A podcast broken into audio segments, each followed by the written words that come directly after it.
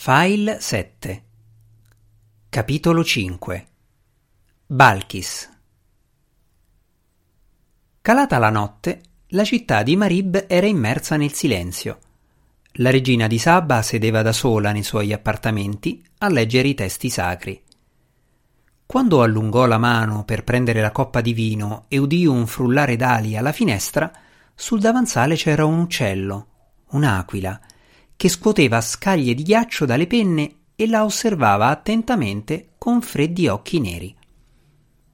La regina la guardò per un momento, poi, siccome conosceva le illusioni degli spiriti dell'aria, disse: «Se vieni in pace, entra e sii benvenuto». A queste parole l'aquila saltò giù dal davanzale e divenne un bellissimo giovane snello dai capelli dorati, con gli occhi neri e freddi come quelli dell'uccello e un petto nudo disseminato di fiocchi di ghiaccio.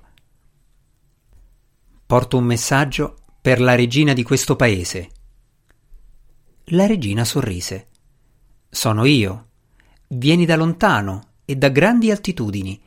Sei ospite della mia casa e ti offro tutto ciò che ho.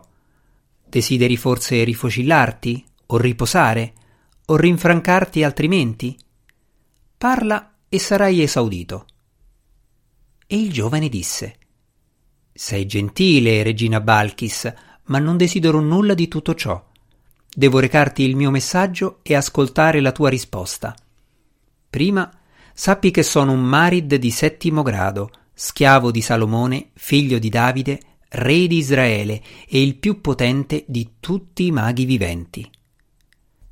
«Ancora?» disse la regina sorridendo. «Tre volte ho ricevuto una domanda da quel re e tre volte ho dato la medesima risposta. L'ultima occasione è stata appena una settimana fa. Spero che ormai abbia accettato la mia decisione e non mi chieda la stessa cosa per la quarta volta». «Quanto a ciò», disse il giovane, «lo sentirai presto. Salomone ti invia i suoi saluti e augura salute e prosperità. Ti ringrazia per aver rivolto la tua considerazione alla sua ultima proposta, che ora ritira formalmente. Richiede invece che tu lo riconosca come tuo Signore Supremo e accetti di pagargli un tributo annuo stabilito in quaranta sacchi d'incenso dal dolce profumo raccolto nelle foreste dell'incantevole regno di Saba. Se accetterai, il sole continuerà a sorridere sopra i tuoi domini e tu e i tuoi discendenti prospererete in eterno. Rifiuta e... diciamo che le previsioni risulterebbero meno favorevoli». Balkis smise di sorridere. Si alzò dalla poltrona. «È la più impudente delle richieste. Salomone non ha alcun diritto di attingere dalle ricchezze di Sabba, esattamente come non ha nessun diritto su di me». «Avrai sentito», disse il giovane, «che Salomone possiede un anello magico con cui può radunare un esercito di spiriti in un batter d'occhio. È per questo motivo che i re di Fenicia, Libano, Aram, Edom e Tiro e molti altri hanno già giurato fedeltà e amicizia. Pagano ingenti tributi annuali in oro, legname, pellami e sale e si ritengono fortunati perché così è risparmiata loro la rovina». «Sabba è un regno antico e sovrano», disse Balkis con freddezza, «e la sua regina non piegherà le ginocchia davanti a qualsivoglia infedele straniero. Puoi tornare a riferirlo al tuo padrone». Il giovane non si mosse e parlò con tono franco. «In verità, o regina, è davvero così insostenibile il tributo richiesto a Sabba? quaranta sacchi sulle centinaia che raccogliete ogni anno? Non vi manderanno certo in rovina». Nella bocca sorridente splendevano denti bianchi. «E comunque è certo molto meglio che dover scappare vestita di stracci dal tuo regno devastato mentre le città bruciano e il popolo perisce». Balkis ebbe un sussulto e fece un passo verso la creatura insolente, ma si trattenne quando vide il luccicore di quegli occhi scuri e vuoti. «Demone, ti stai spingendo molto oltre i tuoi ordini disse, deglutendo, «Ti comando di lasciare questi appartamenti all'istante, o comanderò alle mie sacerdotesse che ti catturino con le loro reti d'argento». «Le reti d'argento non hanno effetto su di me», disse lo spirito, e fece un passo verso di lei. Balkis indietreggiò. Nel mobiletto accanto alla poltrona teneva una sfera di cristallo che, se mandata in frantumi, avrebbe suonato un allarme per le sue guardie personali. Ma ogni passo che faceva la allontanava sempre più dal mobiletto come dalla porta. Balkis posò la mano sul pugnale tempestato di gemme che teneva alla cintola. «Oh, io non lo farei», disse il demone. «Non sono forse un marid che al solo sussurrare di una parola può scatenare una tempesta e far sorgere nuove isole nel mare? Eppure, nonostante la mia forza, sono l'ultimo e il più miserabile degli schiavi di Salomone, che si erge supremo su tutti gli uomini per gloria e orgoglio». Lo spirito si fermò. Balkis non aveva ancora raggiunto la parete, ma la percepiva vicina dietro alle sue spalle. Dritta in piedi, con la mano sul pugnale, manteneva la faccia impassibile come le era stato insegnato di fare. «Molto tempo fa ho servito i primi re d'Egitto», disse il demone. «Ho aiutato a erigere le loro tombe, che rimangono a tutt'oggi fra le meraviglie del mondo. Ma la grandezza di quei re giace come polvere davanti al potere di cui dispone ora Salomone». Si voltò e con passo noncurante traversò la stanza andando a fermarsi presso il caminetto, così che il ghiaccio che gli rimaneva sulle spalle si sciolse in fretta, scorrendo i rivoletti giù per le lunghe braccia scure. Fissò le fiamme. «Hai sentito che cosa accade quando il suo volere viene contrariato, o regina?» «Io l'ho visto da lontano. Salomone gira una volta l'anello che porta al dito. Lo spirito dell'anello appare e poi eserciti marciano attraverso il cielo, mura di città crollano, la terra si apre e i nemici vengono divorati dal fuoco. Fa scaturire spiriti a iosa più veloce del pensiero. Al loro passaggio il mezzogiorno si oscura come fosse mezzanotte e il suolo trema per lo sbattere delle loro ali. Desideri vedere questo orrore? Opponiti a lui e non potrai evitarlo». Ma Balkis aveva riacquistato il controllo della situazione. Si diresse decisa al mobiletto e lì si fermò, rigida di collera, con una mano sul cassetto in cui era riposto il cristallo. «Ti ho già dato la mia risposta», disse bruscamente. «Torna dal tuo padrone. Digli che per la quarta volta lo respingo e che non desidero ricevere altri messaggeri. E inoltre che se continua nei suoi avidi e crudeli propositi lo farò pentire di aver mai sentito il mio nome». «Ah, ne dubito», disse il giovane uomo. «Non vedo tutta questa magia intorno a te. E Marib non è un grande centro di stregoneria o forze militari. Concedimi un'ultima parola prima che inizi il lungo viaggio di ritorno. Il mio padrone non è irragionevole, sa che le sue condizioni per te sono dure da accettare. Hai due settimane per cambiare idea. Vedi là fuori?» Il demone indicò dalla finestra la luna gialla sospesa dietro le smilze torri di mattoni e fango della città. «Oggi la luna è piena. Quando decrescerà fino a scomparire, dovrai avere pronti quaranta sacchi impilati per bene nel cortile. Altrimenti l'esercito di Salomone si leverà in volo. Due settimane. Frattanto ti ringrazio per l'ospitalità e per il tepore del tuo fuoco, e ti lascio una piccola scintilla delle mie. Considerala uno sprone a riflettere». Sollevò la mano e dalle dita si gonfiò un bulbo di fuoco arancione che partì sparato come un sottile dardo di luce. La cima della torre più vicina esplose in un fiore di fiamme. Mattoni incendiati ricaddero nell'oscurità, strilli risuonarono nel golfo. Balkis gridò e fece un balzo avanti. Il giovane sorrise sprezzante e si avvicinò alla finestra.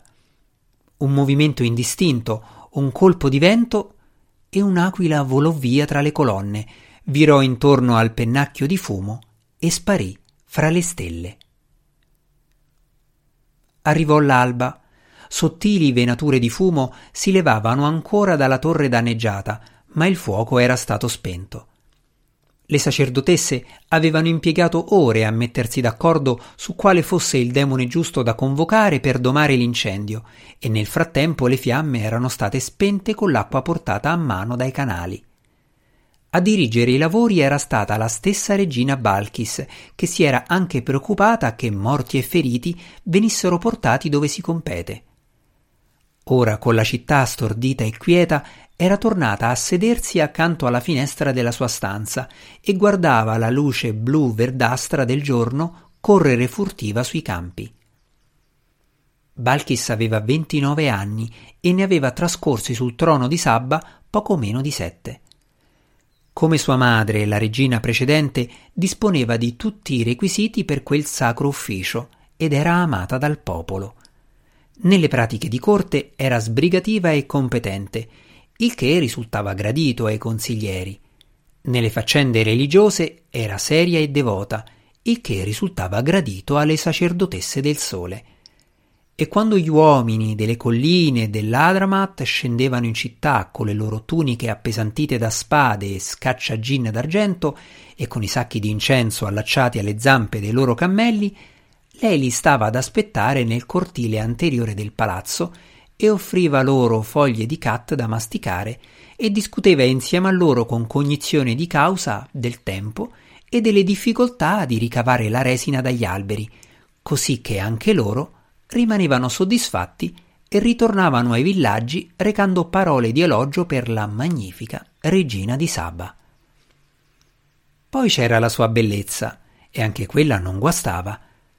Diversamente da sua madre, che era fortemente incline a ingrassare, e infatti negli ultimi anni aveva bisogno di quattro giovani schiavi che l'aiutassero ad alzarsi dalle soffici vastità del divano, Balkis era ancora snella e atletica, e non desiderava l'aiuto di nessuno. Non aveva confidenti stretti tra i consiglieri o le sacerdotesse e prendeva decisioni da sola. Come era tradizione a Sabba, tutti gli schiavi personali di Balkis erano donne. Si dividevano in due categorie: le fanciulle preposte ai suoi appartamenti, che si occupavano delle acconciature, dei gioielli e dell'igiene personale, e quelle della piccola casta ereditaria delle guardie, che avevano il compito di tenere la regina al sicuro. Le regine precedenti avevano sviluppato amicizie con alcune di queste schiave, ma Balkis disapprovava simili condotte e manteneva un riservato distacco. Alla fine la luce dell'alba raggiunse i canali, l'acqua si accese e brillò. Balkis si alzò, si stiracchiò e bevve un sorso di vino per sciogliersi le membra indolenzite. Poco dopo l'attacco, in cuor suo aveva già deciso la linea di condotta che avrebbe assunto, ma le ci era voluta tutta la notte per analizzare la propria decisione. Adesso che lo aveva fatto, passò direttamente dal pensiero all'azione. Attraversò la stanza fino al mobiletto accanto alla poltrona, tirò fuori il globo di allarme e ne ruppe il fragile cristallo tra le dita. Attese fissando nel fuoco. Nel giro di una trentina di secondi sentì dei passi di corsa nella sala attigua, quindi la porta si spalancò di colpo. Senza voltarsi, Balkis disse: «Metti via la spada, ragazza. Il pericolo è già passato». Ascoltò e sentì il suono del metallo che scivolava nel fodero di cuoio. «Quale delle mie guardie sei?» chiese Balkis. «Asmira, mia sovrana». «Asmira». La regina fissava le fiamme guizzanti. «Bene, sei sempre stata la più svelta e anche la più abile, se non ricordo male.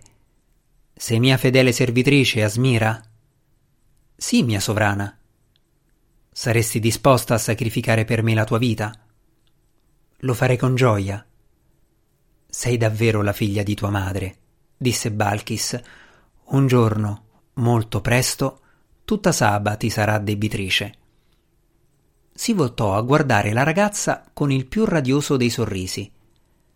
Asmira, mia cara, chiama le servitrici e ordina loro di portare vino e focacce.